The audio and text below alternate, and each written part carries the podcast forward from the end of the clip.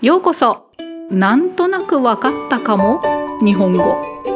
欢迎收听好像听得懂的日文记事。皆さんこんにちは。通りスクールのピンチヒッター台湾じじいです。9月8日にイギリスのエリザベス女王が96歳で亡くなりました。エリザベス女王は1952年25歳の時国王になりました。今年6月に国王になって70年のお祝いの行事がありました。イギリスの歴史の中で一番長い期間です。女王が亡くなって息子のチャールズ皇太子が国王になりました。では、単語メモを参考にして、次の質問の答えを考えながら聞いてください。質問1、イギリスエリザベス女王の本質を表現した一つの言葉は何ですか ?2、日本から誰がエリザベス女王の国葬に参列されますか？では、始めます。女王は SNS を使って国の人たちと多くのコミュニケーションをしました。昭和天皇は1971年にイギリスに行きました。1975年にはエリザベス女王が日本に来ました。天皇陛下も3回イギリスへ行きました。女王は日本の皇室ともいい関係を続けてきました。岸田総理大臣はエリザベス女王は日本とイギリスの関係を強くするために多くのことをしました。亡くなってとても悲しく思います。と言いました。エリザベス女王の棺は14日バッキンガム宮殿からウェストミンスターホールに向かいましたチャールズ国王やアン王女ウィリアムズ皇太子ヘンリー王子らが後に続きおよそ40分にわたる行進を多くの市民が沿道から見守りました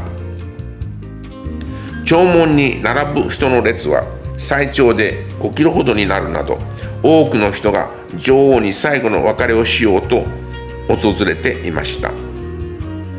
弔問した人はとても厳しかったけど美しかった。でも女王がもういないと思うと悲しいです。その場にいると本当に胸が締め付けられました。多くの人が泣き出し感情的になっていました。一つの時代の終わりを実感しています。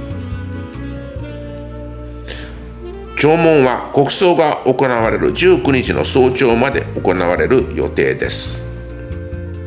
イギリスエリザベス女王の本質を表現した一つの言葉。史上最も長く英国を統治したエリザベス女王。その本質は義務感の一言に尽きるでしょう。手段を選ばず権力を握ることばかりに躍起な公人が多い今日の世界にあって義務はかなり古風な概念と言えますでも8日に96歳で死去したイギリス女王エリザベス2世の知性を最もよく表す一言はこの義務という言葉でしょう女王は無視の姿勢で自らを捧げました女王の役割は儀礼的儀礼的なものですが世界最古の立憲君主制や英国という国に深く埋め込まれ薄め込まれたものでもあります。私たちが民主主義と結びつける概念や政策の多くはイギリスから世界に広がりました。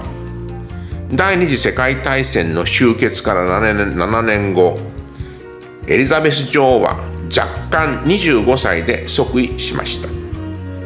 当時のアメリカ大統領はトルーマン。イギリス首相はチャーチルでした。以降エリザベス女王の治世は13人の歴代アメリカ大統領の任期にまたるまたがるものになりました。アメリカではこの間アイゼンハワーケネディジョンソンニクソンフォードカーターレーガンジョージ H.W. ブッシュクリントンジョージ W. ブッシュオバマトランプバイデンの各大統領が政権を担いました女王は多くの点でイギリスアメリカの特別な関係を象徴していました女王の即位後アメリカ大統領14人のほぼ全員にとって通過儀礼となったのが女王との面会でした。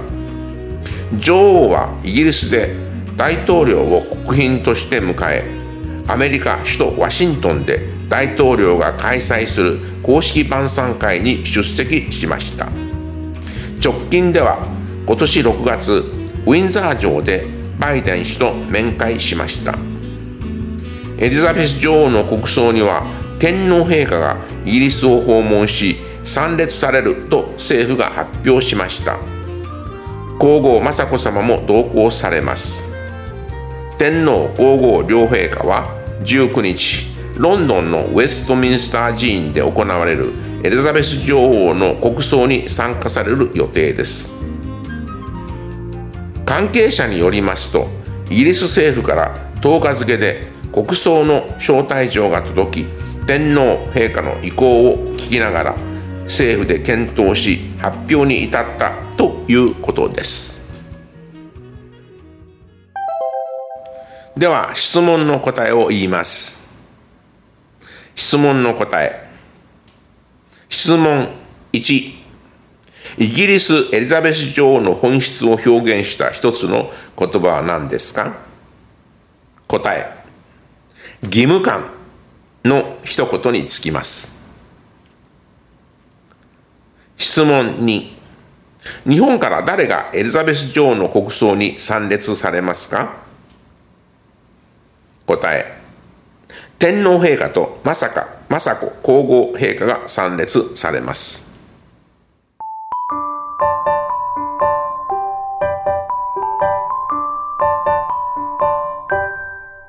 那么接下来是这个内容的简单的解说，已经听得懂的人就不用再听了哦。じゃあ始めます。女王常利用 SNS。与他的国民们进行交流。昭和天皇曾于一九七一年前往英国，而一九七五年，英国女王伊丽莎白二世曾前来日本。天皇陛下也曾三度出访英国。 女王与日本皇室之间一直都保持着良好的关系。岸田首相表示，伊丽莎白女王为加强日英之间的关系做出许多贡献。她的离世让我感到相当难过。伊丽莎白女王的棺木于十四日这天离开白金汉宫，移往西敏宫大厅。查尔斯国王、安妮公主、威廉王子和哈利王子紧跟在后的送行，沿途还有许多民众致意，其行进时间约有四十分钟。许多人前来向女王告别，前来哀悼致意的民众队伍甚至长达五公里。前来吊唁的民众表示，现场相当庄严又美丽，但一想到女王已经不在了，就让人感到难过。一到了现场，真的会心头一紧，许多人都因为情绪激动而哭泣。我觉得这是一个时代的结束。吊唁期间将持续到十九日凌晨，届时将举行国葬。以一个词来形容英国伊丽莎白女王的本质。伊丽莎白女王是英国历史上在位时间最久的统治者，其本质可以用一个词来概括：责任感。在当今世界，许多公众人物都汲汲营营的不惜一切代价以掌握权力的背景之下，责任实在是相当古老的观念。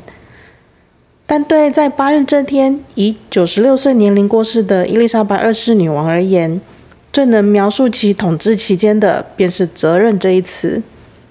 女王以无私的精神奉献自我，尽管女王的角色仅是仪式上的，但也深植于世界上最古老的君主立宪制度和英国当中。我们与民主相关的许多概念与政策，也都是从英国传播到世界各地。第二次世界大战结束的七年后，年仅二十五岁的伊丽莎白女王便即位了。当时的美国总统是杜鲁门。英国首相则是丘吉尔。此后，伊丽莎白女王的统治期间跨越了十三位美国总统的任期。在此期间，美国总统经历了艾森豪、甘乃迪、詹森、尼克森、福特、卡特、雷根、乔治 ·H.W. 布希、克林顿、乔治 ·W. 布希、奥巴马、川普和拜登等人。在许多方面，女王象征着英美之间的特殊关系。自女王即位以来，与女王会面几乎已成为所有十四位美国总统的必经之礼一般。女王在英国以国宾身份接待总统，同时也会出席美国总统在首都华盛顿所举办的国宴。而最近一次的会面，则是今年六月份在温莎城堡与拜登总统见面。